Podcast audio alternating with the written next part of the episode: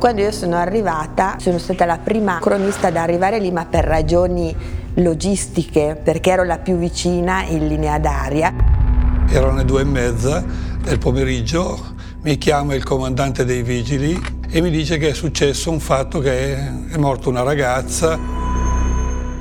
Chiara Poggi, 26 anni, che è stata trovata questo pomeriggio intorno alle 14 proprio nella villetta che vedete qui alle mie spalle.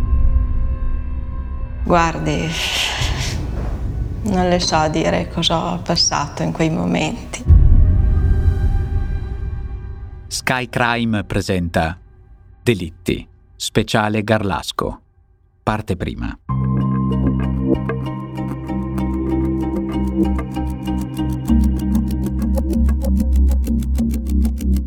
Sono stato io. Una frase che rimanda alla nostra infanzia quando venivamo educati ad assumerci le nostre responsabilità se combinavamo un guaio. È anche l'ammissione che alla fine di molti gialli e polizieschi crea quella catarsi di cui abbiamo tanto bisogno. L'autore del delitto che infine esce allo scoperto e confessa. Ma nella realtà questa frase non è detto che venga sempre pronunciata. Anche quando ad essere pronunciata è invece la sentenza di colpevolezza. Perché questo che stiamo per raccontarvi non è un cold case, è un caso risolto, ma con i cold case ha in comune un lungo iter processuale, durato otto anni, e una serie di dubbi che purtroppo tuttora restano. Nelle puntate precedenti abbiamo parlato di come un indizio non possa dimostrare direttamente la colpevolezza o l'innocenza di qualcuno. Questo accade solo in alcuni casi, quando sono plurimi e concordanti, cioè in grado di comporre un quadro preciso ma un indizio è passibile di interpretazione. E quando al lavoro della polizia e del pubblico ministero si sovrappone quello mediatico, le strade che possono prendere certe interpretazioni sfuggono a qualsiasi controllo. E allora, caliamoci in un caso travolto dall'attenzione mediatica che ha richiamato a sé.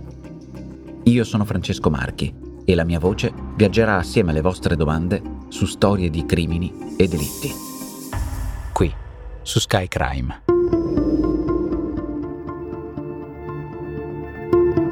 Garlasco, provincia di Pavia. È il 13 agosto 2007. Sono le due di un pomeriggio caldissimo. I carabinieri entrano al civico 8 di via Pascoli, nella villa della famiglia Poggi. La porta d'ingresso è socchiusa. Sangue ovunque, piccole macchie e grandi chiazze, come quella che porta alle scale per scendere in cantina.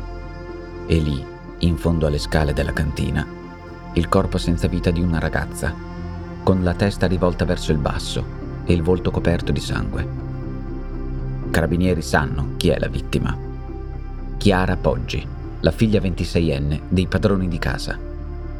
A trovare la giovane morta, prima di scappare terrorizzato e chiamare i soccorsi, è stato un ragazzo biondo che adesso aspetta fuori da via Pascoli. Si chiama Alberto Stasi ed è, era, il fidanzato di Chiara.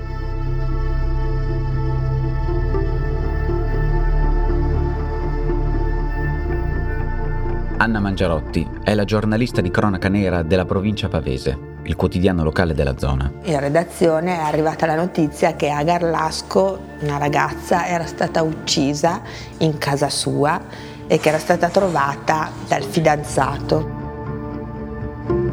E quando io sono arrivata sono stata la prima cronista, il primo cronista ad arrivare lì, ma per ragioni logistiche, perché ero la più vicina in linea d'aria. Fuori da casa non c'erano ancora curiosi, eh, tranne qualche vicino di casa naturalmente, quei pochi che erano a casa, perché era il 13 agosto, dunque erano quasi tutti in ferie. Quando la voce si diffonde cominciano ad arrivare i parenti, quelli che erano presenti, eh, gli amici, si è diffusa rapidamente la notizia ovviamente. Carlasco ha 10.000 abitanti, piccolo paese. Resta per il momento misteriosa la morte di una ragazza di 26 anni trovata senza vita nel pomeriggio nella sua casa di Garlasco in provincia di Pavia. Chiara Poggi, 26 anni, che è stata trovata questo pomeriggio intorno alle 14 proprio nella villetta che vedete qui alle mie spalle. La prima ipotesi, ma proprio del popolo, è saranno entrati dei ladri, lei li avrà visti, sarà finita male. L'ipotesi di una rapina è immediatamente cancellata da una prima lettura della scena del delitto. Non ci sono segni di effrazione e non manca nulla. Ce ne parla Francesco Marchetto, ex maresciallo dei Carabinieri. Quando arrivo a Garlasco, mh, mm, subito mi portai presso l'abitazione della povera Chiara in via Pascoli. La sensazione che ho avuto dopo essermi portato all'interno con tutte le precauzioni, calza, uh, mettendo i calzari e tutto il resto, notai che c'era, uh, secondo me, troppa gente, troppa gente che andava e veniva da quella casa. Il maresciallo Francesco Marchetto è il comandante della stazione dei carabinieri di Garlasco e arriva sulla scena del delitto quando si sta coordinando la prima delicatissima fase delle indagini. Quella in cui emerge, ad esempio, che con ogni probabilità la vittima ha aperto al suo assassino come ad una persona con cui aveva una certa confidenza. Ne è prova il pigiama corto che è ancora addosso al cadavere. Una ragazza come Chiara non si sarebbe mai presentata così ad uno sconosciuto. I carabinieri trovano la tv del salone ancora accesa, i resti di una piccola colazione consumata sul divano. In camera della ragazza il letto è ancora disfatto. In giro per la casa le persiane sono ancora abbassate. C'è anche un primo riferimento temporale oggettivo. Chiara ha disinserito l'allarme della casa alle ore 9.12. Nessuno ha visto niente di strano. Il 13 agosto a Garlasco chi non è in vacanza è sicuramente al lavoro. Solo una vicina di casa, la signora Franca Bermani, dice di aver notato una bicicletta nera da donna appoggiata sul muretto della villa dei Poggi alle 9.10 e di non averla più vista alle 10.20. Erano le due e mezza del pomeriggio, mi chiama il comandante dei vigili e mi dice che è successo un fatto che è morta una ragazza. A parlare è Enzo Spialtini, che nel 2007 è sindaco di Garlasco. Garlasco è un paesino di neppure 10.000 abitanti, dove il sindaco conosce tutti, come ad esempio la famiglia di Chiara Poggi. Avevano costruito una loro bellissima casa, che è un po' il sogno di tutti, era un po' il sogno di tutti i garlaschesi, di farsi la loro casa, la loro piccola villetta dove vivere una vita tranquilla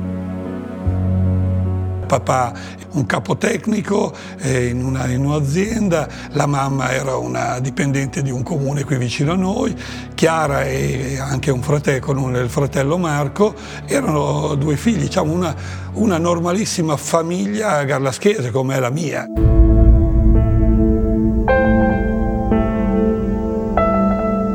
Quando Chiara viene ritrovata morta, la famiglia Poggi non c'è, è andata in vacanza. È giunto il momento di conoscere una figura fondamentale per questo caso. Rita Preda, la mamma di Chiara Poggi. Eravamo in montagna. Eravamo in montagna, ero io con una mia amica perché mio marito, mio figlio insieme ad altri amici erano andati a fare un, un'escursione. A un certo punto mi suona il telefono ed erano i carabinieri di Garlasco. E ho detto, cos'è successo? Mi hanno rubato in casa, sa, la prima cosa che ho pensato è quello.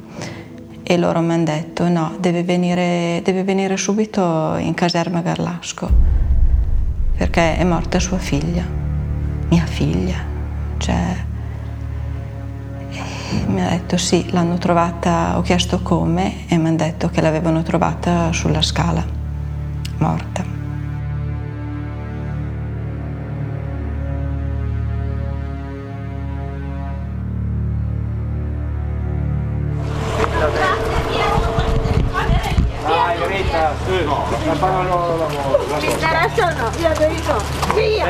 Se fanno il suo mastero. No, no, no. Lasciali fare. No. Venga, venga, venga. venga.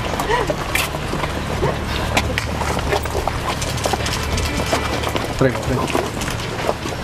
Di qua, di qua, di qua, di qua, di qua. Di qua, di qua. Sì, C'è nessun altro? Sì, sì, sì. No, no. No, vieni, vieni, vieni. Marco, Marco, vieni. Marco. Ci arrivo.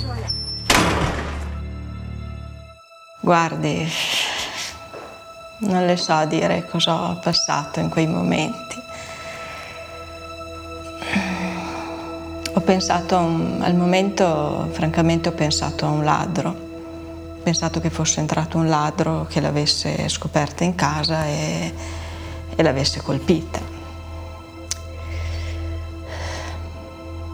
Certo ci si sente, mi sentivo un po' in colpa di averla lasciata a casa da sola. Ecco alcune dichiarazioni dell'epoca che il padre Giuseppe Poggi rilasciò a Sky TG24. Io la sentivo tutte le sere, tutte le mattine, quindi mia figlia non aveva niente, anzi era ben felice di, di stava bene, di stare a casa, che non ha voluto venire in montagna, perché preferiva stare a casa. E lei ha detto che passava ferie migliori stando a casa, in montagna un po' si annoiava, lei con il suo ragazzo che non ha mai avuto niente da dire, mai uno screzio. Eh. Lei aveva voluto stare a casa, il suo ragazzo era appena tornato dall'Inghilterra e allora l'abbiamo lasciata a casa, intanto abbiamo detto è casa con Alberto, basta.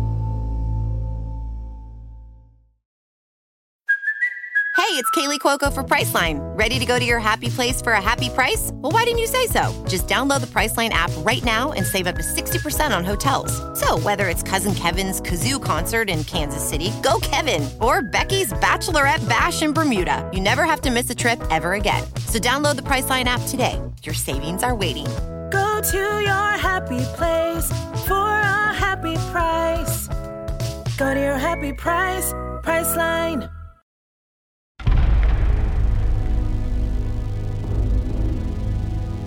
La notizia della morte di Chiara raggiunge tutto il resto della famiglia, anche il cugino Paolo Reale, che vive a Roma, dove lavora come informatico.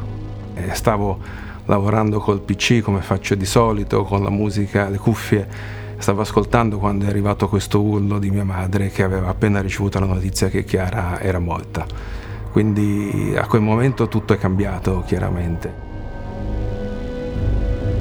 Ecco, io ricordo molto bene la sua voce, lei aveva un'inflessione particolare, aveva un R moscia che, eh, per cui la prendevano anche in giro e su cui lei per prima era autoironica. Ecco, con la sua voce io la sento ancora. Si era laureata con i migliori voti, con la lode e voleva costruire quindi un suo futuro, lei sognava di diventare manager, aveva studiato economia e commercio, aveva questa possibilità sicuramente di crescere e già lo stava facendo. Ci sono omicidi destinati alle cronache locali e poi ci sono quelli destinati a sfondare l'immaginario collettivo, scalando le classifiche delle prime pagine. Si tratta di un vero e proprio giallo che invece di risolversi si infittisce eh, man mano che passano le ore. C'è una testimone eh, che parla, una vicina di casa, che parla di, di, una bicicletta nera vista proprio accanto alla villetta dove è morta Chiara, ma eh, gli investigatori per il momento non hanno trovato né la bici né il possessore di questa eh, bicicletta. La morte di Chiara Poggi sfonda, sfonda subito, perché appare evidente che si tratti di un mistero in piena regola, perché Chiara è la bella e brava ragazza che tutti possono immaginare come figlia, fidanzata o sorella.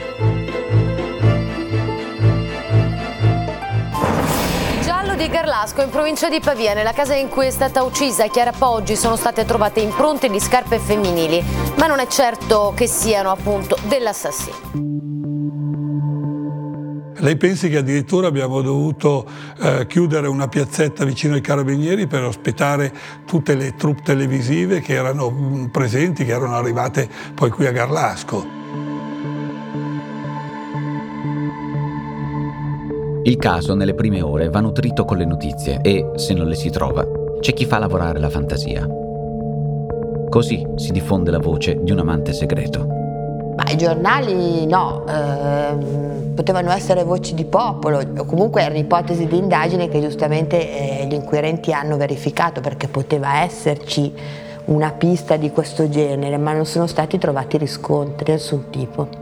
Erano stati sentiti colleghi di lavoro, ma non ci sono elementi per pensare che lei abbia mai avuto un altro uomo mentre stava con lui. Alberto Stasi, invece, è il fidanzato ufficiale di Chiara. Studente di 24 anni che ha trovato per primo il corpo senza vita della ragazza e che già nel pomeriggio del ritrovamento viene sentito dai carabinieri. Alberto Stasi viene da un'ottima famiglia. Sta per laurearsi in economia alla Bocconi di Milano e per questo ha passato l'estate sui libri. Anche la mattina del 13 agosto lavora alla tesi. Racconta di aver chiamato Chiara più volte, fin dalle 9.45, ma senza mai ricevere risposta. Alle 12.20 spegne il computer e si prepara da mangiare. Dopo pranzo, all'ennesimo silenzio di Chiara, decide di prendere la sua Volkswagen Golf e andare alla Villa dei Poggi.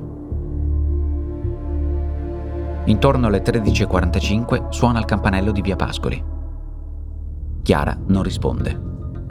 Allora Alberto scavalca il muretto ed entra in casa.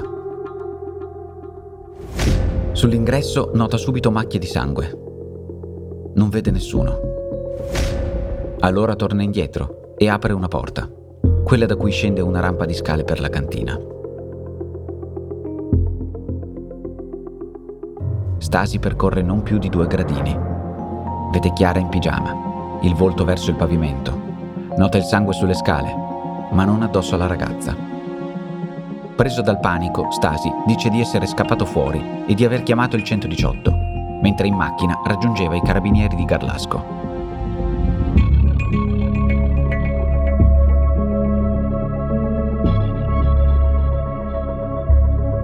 Al primo interrogatorio è presente anche il maresciallo Francesco Marchetto, comandante della stazione di Garlasco.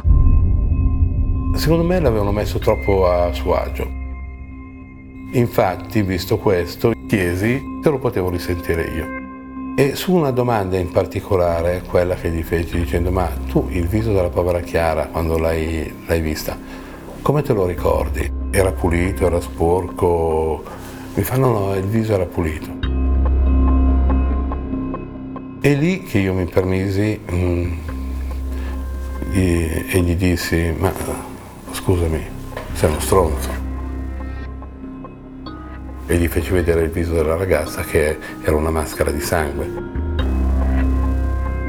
Dopodiché lo lasciai con il brigadiere in ufficio andai di là dal magistrato e gli dissi, guardi, io adesso mi metto a scrivere, ma se lui mi conferma queste cose, la mia idea è quella di fargli il fermo. Dopodiché eh, tutto questo non fu, non fu, fatto perché al mio rientro dietro di me c'era il mio superiore che quando ci trovammo in ufficio disse no facciamo il punto della situazione, fece uscire Stasi, fuori in sala d'attesa c'era già la presenza dei genitori che molto probabilmente lo hanno rincuorato e tutto il resto perché una volta che poi è ritornato all'interno mm, non fece più le stesse dichiarazioni che fece a me prima. A cavallo di Ferragosto, il giallo di Garlasco ha conquistato definitivamente le prime pagine. Ed il 16 agosto sono attese grandi novità. Sono arrivati i carabinieri del RIS. Il colonnello Luciano Garofano dirige la squadra che interviene in via Pascoli. Noi interveniamo in un momento successivo quando ci rendiamo conto che l'omicidio era complesso e che meritava degli approfondimenti che soltanto noi potevamo fare vengono repertate tutte le tracce di DNA disponibili sulla scena del delitto. In casi come questo si sequestra tutto quello che comunque è presente nei luoghi e può essere il motivo di un contatto anche estemporaneo di un aggressore. Eh, certamente procedemmo anche all'esaltazione di impronte delle suppellettili, eh, del corrimano, eh, del, dei pomelli. Si passa poi agli elementi che riguardano Alberto Stasi, il fidanzato della vittima. I vestiti, le bici e le automobili in disponibilità della sua famiglia.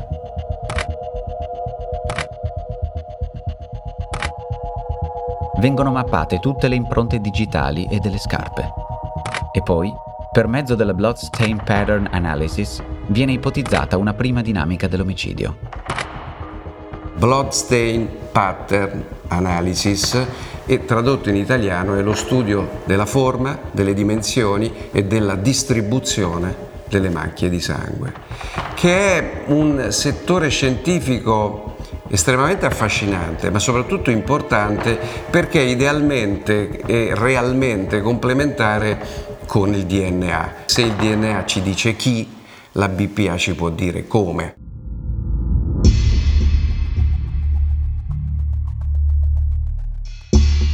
Così è certo che Chiara venga colpita all'ingresso e quindi trascinata lungo il corridoio. Fu colpita ancora quando era per terra. In quel salone notammo ancora dei colpi eh, che venivano sferrati sul corpo di Chiara, fu presa in braccio, fu portata nel disimpegno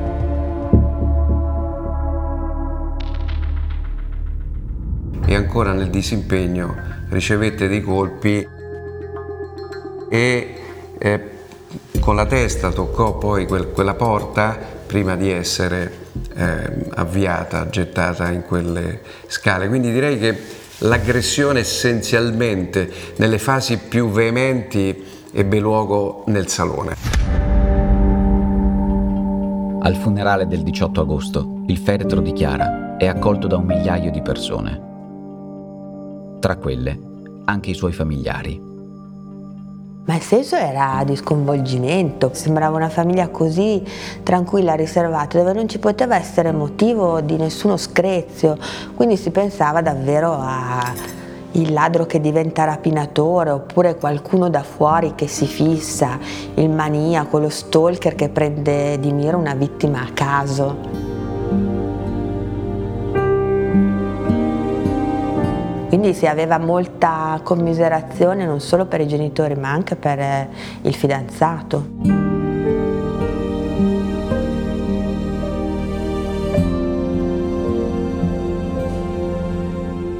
Chiara era una ragazza religiosa, come tutta la famiglia, eh, tendenzialmente eh, molto partecipe, un po' come nelle tradizioni anche delle città come Garlasco, in cui la partecipazione è sempre molto alta e si fa molto più attenzione a certi valori.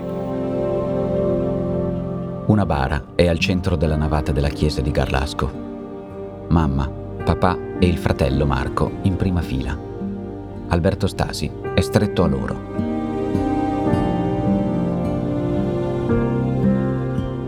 Io non mi ricordo che cosa ci siamo detti in quei giorni là, non me lo ricordo.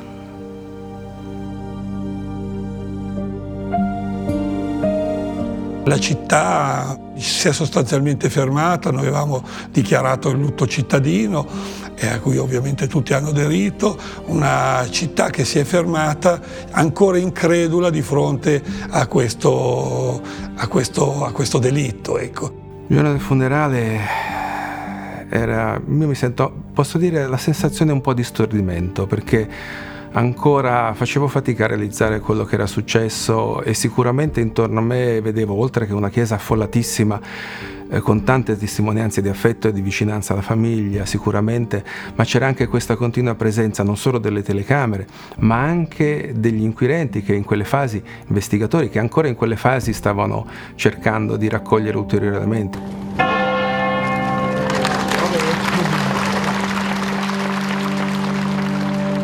I Poggi e gli Stasi sembrano una sola famiglia, nonostante le chiacchiere intorno ad Alberto inizino a farsi più insistenti.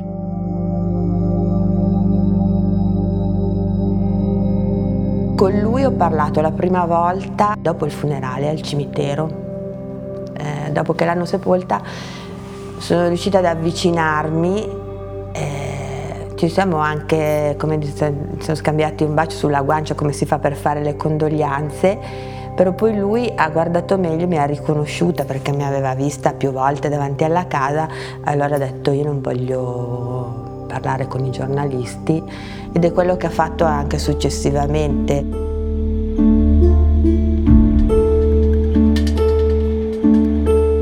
Una cosa avevano in comune Chiara e Alberto, la riservatezza. Sì, sì, è vero, a Garlasco mm, erano molto riservati e sicuramente tantissimi non sapevano che erano fidanzati. No, non era un ragazzo che veniva in casa, ma perché erano, era il loro carattere, era il carattere anche di mia figlia che non voleva troppo. Alla sera arrivava con la macchina, si fermavano lì davanti al cancello e lei usciva e andavano. Qualche volta è capitato che è venuto in casa perché magari non era pronto, lei non era pronta, ma niente di... ma non sempre, ecco. Non si, si telefonavano, si mandavano messaggi, quando magari i genitori di lei o di lui non c'erano, stavano qualche giorno insieme, facevano le vacanze insieme, ma non avevano una frequentazione assidua personale, perché lui doveva studiare, lei doveva lavorare. Quello tra Chiara e Alberto è un rapporto che potrebbe essere definito da adolescenti. Il sabato con gli amici e tante serate da soli a guardare semplicemente la tv. La sera del 12 agosto, l'ultima in cui Alberto aveva visto Chiara viva, l'avevano trascorsa esattamente così.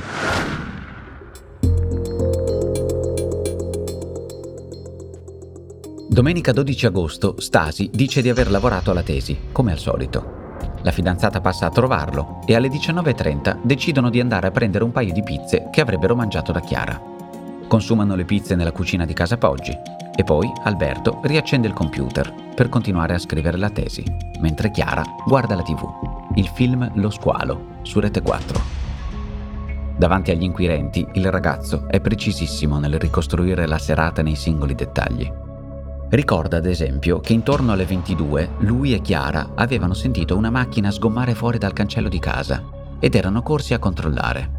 Uscendo in giardino, Stasi si era reso conto che il cielo stava balenando e così aveva deciso di fare una scappata a casa con la macchina per chiudere il cane nel suo recinto. In dieci minuti era rientrato da Chiara e aveva ripreso a lavorare al computer. A mezzanotte e dieci, Alberto vorrebbe andare a dormire a casa propria ma Chiara gli chiede di fermarsi ancora un po' e si mettono a vedere ancora la tv, fino a luna, quando Stasi saluta Chiara e se ne va. La ragazza attiva l'allarme della villa all'1.52 del 13 agosto e si mette a letto. Stasi è l'ultima persona che può dire di averla vista viva. Ma Alberto Stasi non è l'unico soggetto che gli investigatori devono monitorare al momento.